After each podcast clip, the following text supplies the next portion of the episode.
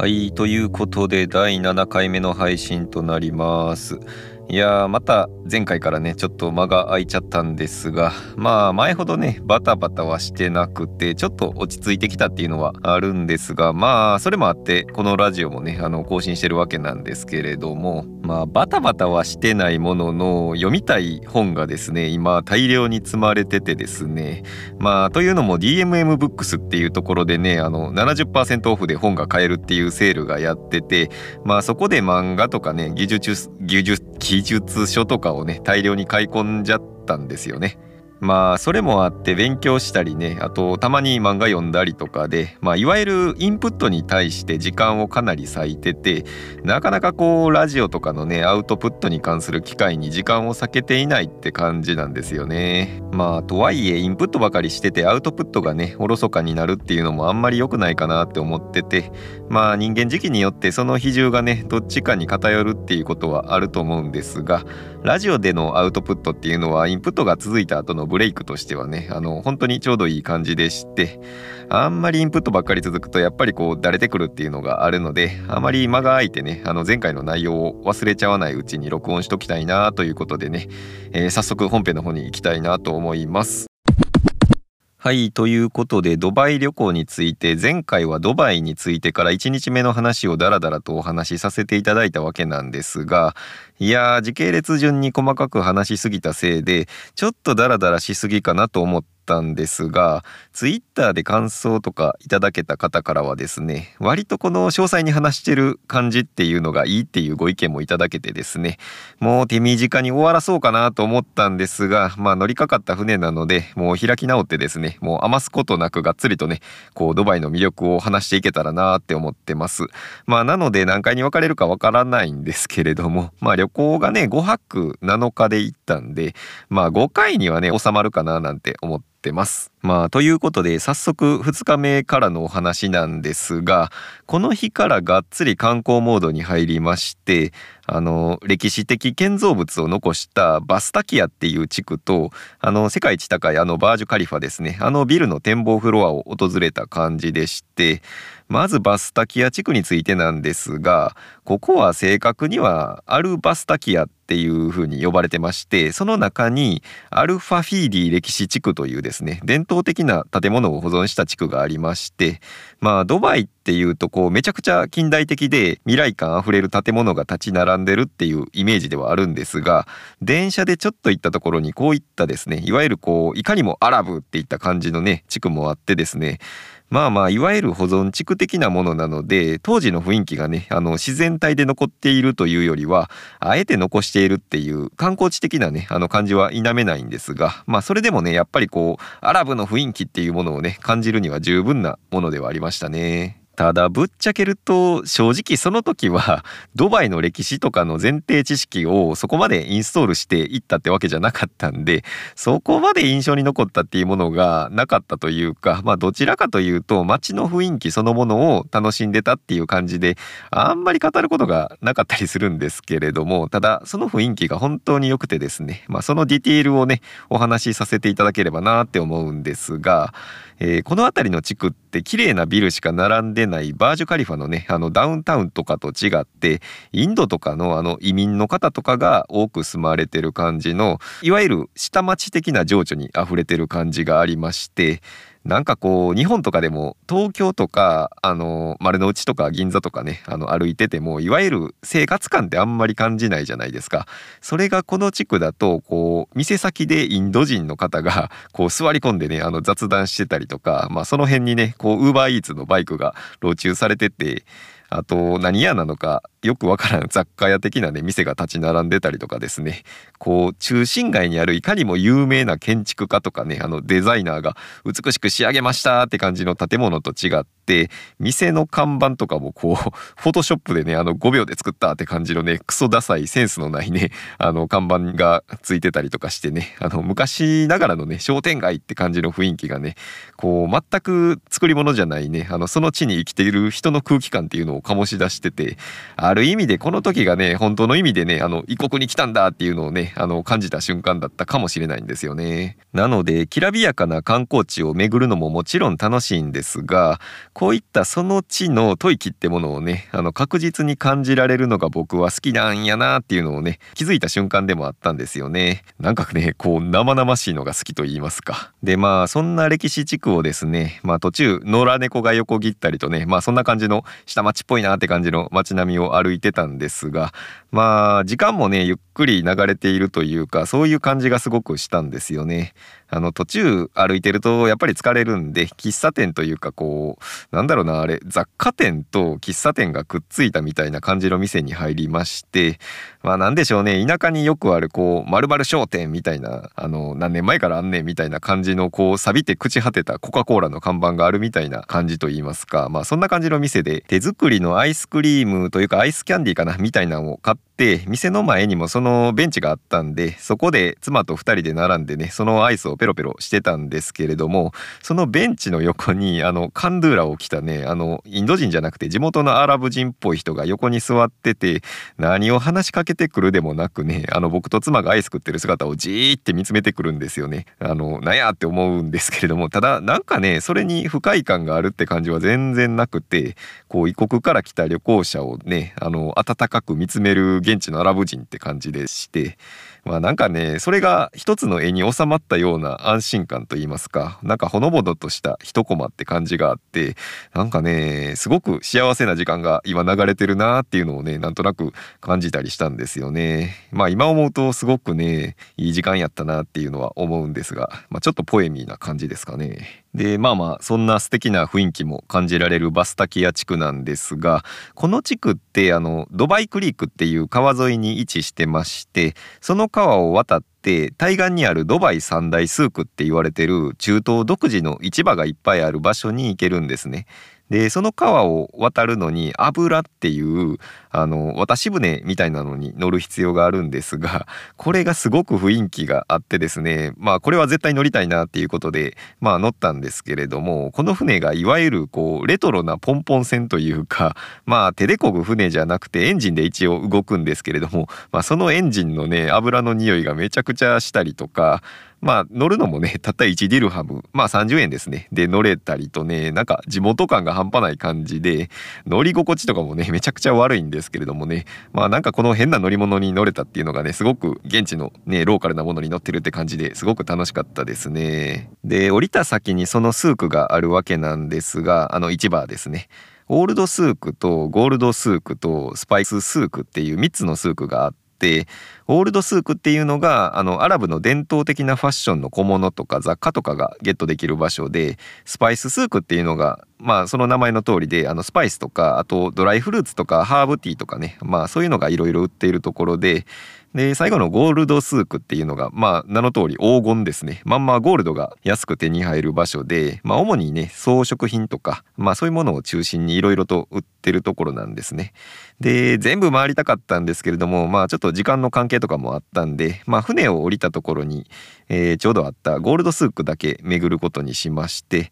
まあここでねあの妻に金のネックレスとかね買ってあげられたらかっこいいんですけれどもまああいにくケチケチ星人の僕はね まあそもそもそういう光り物にそんなに興味がないっていうのもあってまあ金だらけのね市場を眺めてるだけでしたね。まあでもギネスにねあの載ってる世界一大きな金の指輪っていうのがこの地区に飾ってあってこれが見れたのはね結構面白かったですねあの指輪っていうか 何でしょうね腹巻きみたいな感じでまあ世界一大きい指輪で検索してもらったらねあのすぐ出てくると思うんで興味があったら是非見てほしいんですけれども まあまあこういうね成金感のあるアイテムっていうのがねいかにもドバイらしいなって感じでねこういうの見れたのはすごく良かったですね。とまあまあこんな感じでオールドドバイっていうですねあのオイルマネーでね発展する前のドバイっていうのを体感できましてあのたった数十年でねあのここまで近代的なビルが立ち並んだんやなっていうねそういうギャップを感じながらまあ一旦電車でねホテルに戻ろうかっていうことになったんですけれどもまあこの時の電車がなんかめっ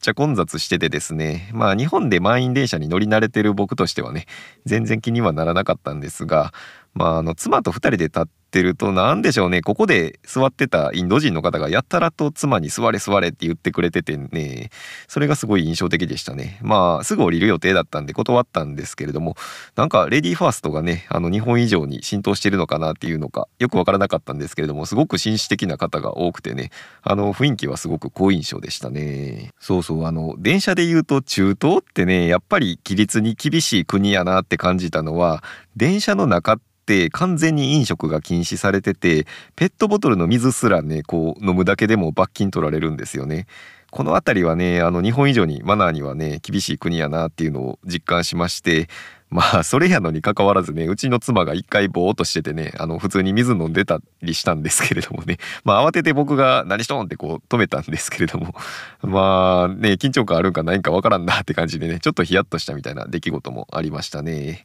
でまあまあそんなこんなしてるうちにホテルに着いたんですがまあここでちょっとブレイクと言いますかホテルに帰る前に昼飯がてらドバイのスーパーマーケットっていうのに寄ってみたんですよね。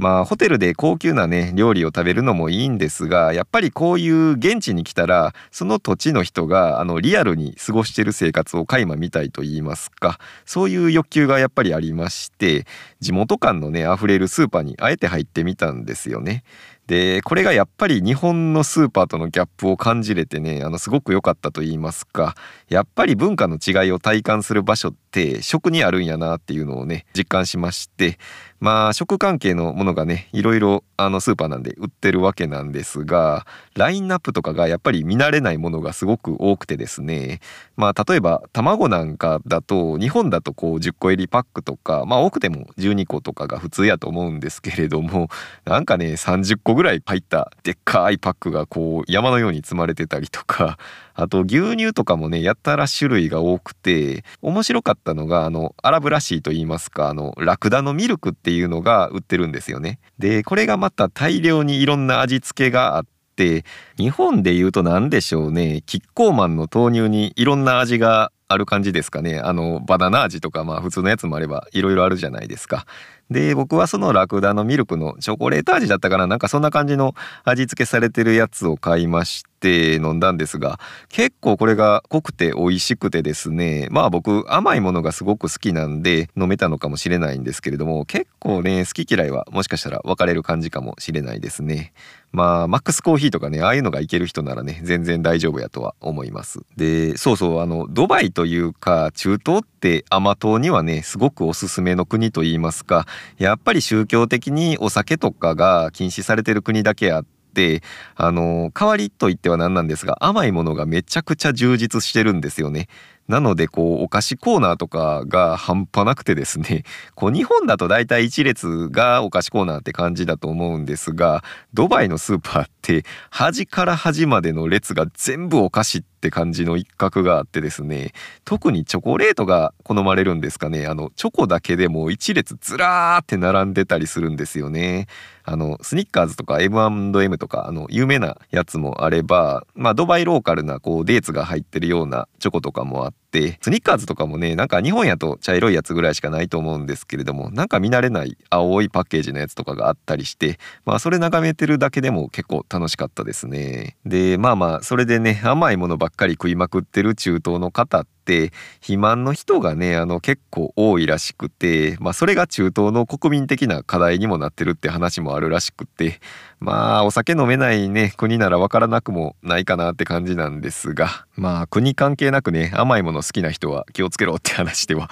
ありますよね。でまあスーパーでお菓子をねいくつかとあと水とかの飲み物も買ったんですけれどもあそうそうドバイってあのミネラルウォーターがなんかめっちゃ安いんですよねだいたい1ディルハムぐらいで買えてまあ30円ぐらいですよねまあ日本だと大体コンビニで天然水って100円ぐらいするんで、まあそう考えると飲み物に関しては物価的に安くていいなって感じでしたね。まあドバイって砂漠の国なんで水が貴重で逆に高くなりそうな感じするんですけれども、やっぱ生活必需品だから安いのかわからないんですけれどもね。そうそう、水の話で言うと、ドバイってなんか年間の降水量が本当に少なくて、年に数日雨が降るか降らないかっていうぐらい乾燥してるんですよね。あの、365日あったら360日ぐらいがだいたい晴れてて、まあ僕が旅行行ってる間も前日ピーカンでも真っ青なね天気で気持ちよかったんですが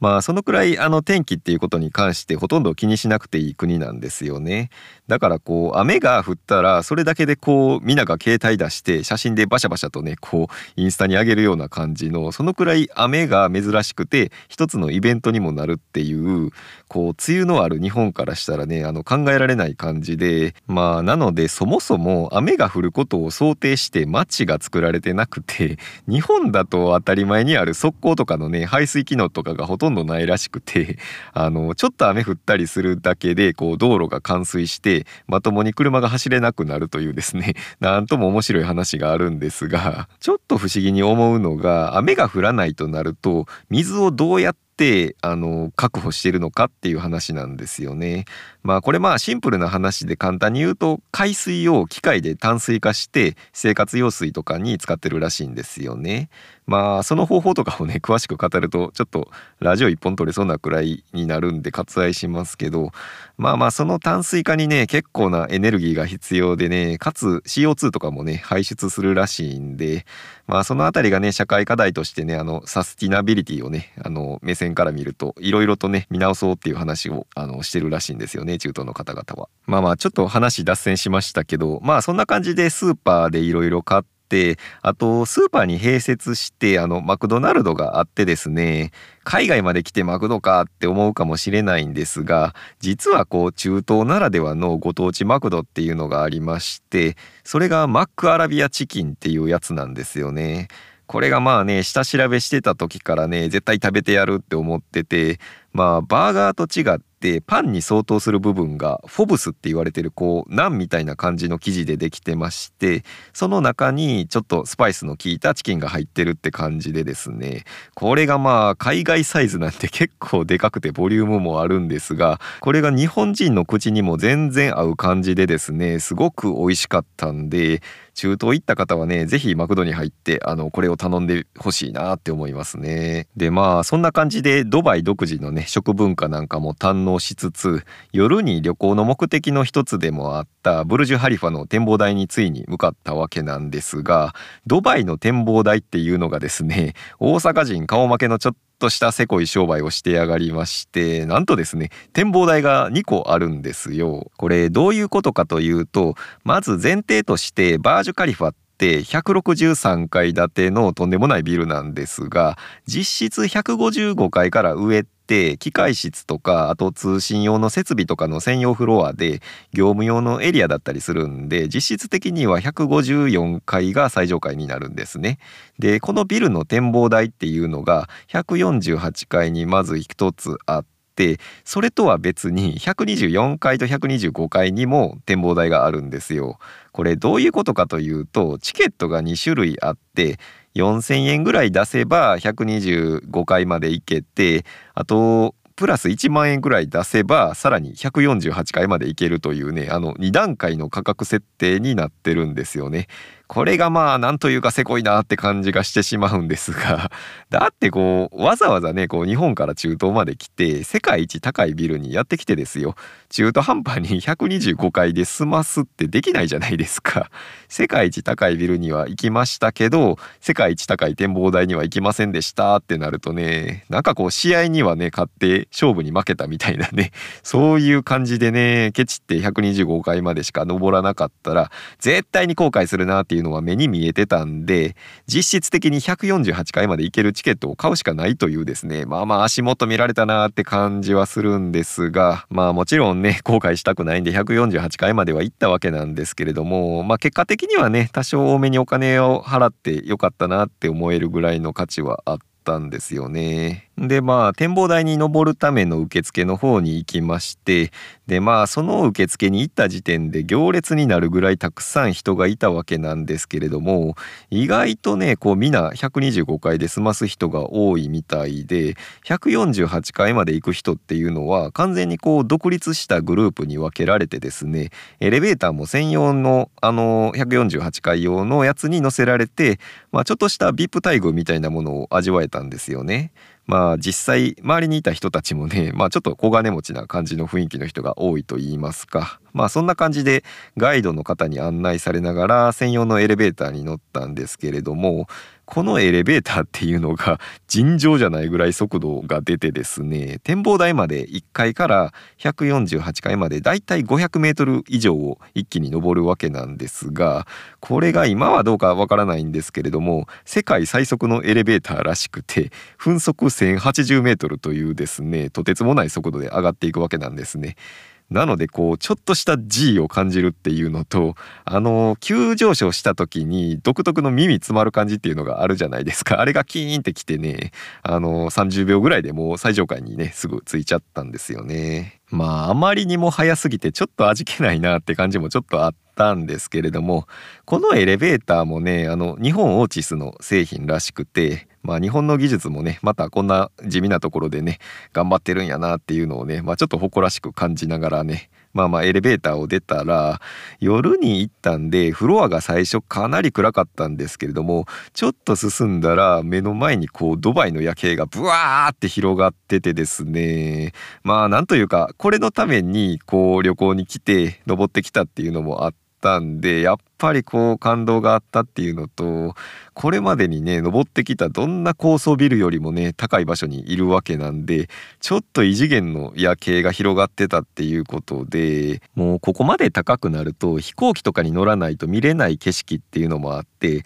それを止まってじっくり見れるっていうのはねやっぱりこう何にも代え難い感動っていうのがありましたね。まあまあ多少高いお金払ってでもね来た回はあったなって感じで本当に嬉しかったんですよね。まああと新婚旅行のね チョイスとしてはね間違いなくこれはね最高やったっていうのをね確信を持てましたね。でまあまあ夜景を楽しんだりあとプロのカメラマンとかがあのそこにスタンバイしてたりしたんでそこで記念写真撮ってもらったりしてですね。でまあここってギネスでも認められてる世界一高いビルなんでギネスの認定証なんかがねあのフロアに飾ってたりしてね。まあそういう認定証とか初めて見たんでまあ本当に感動の連続っていうのがあって。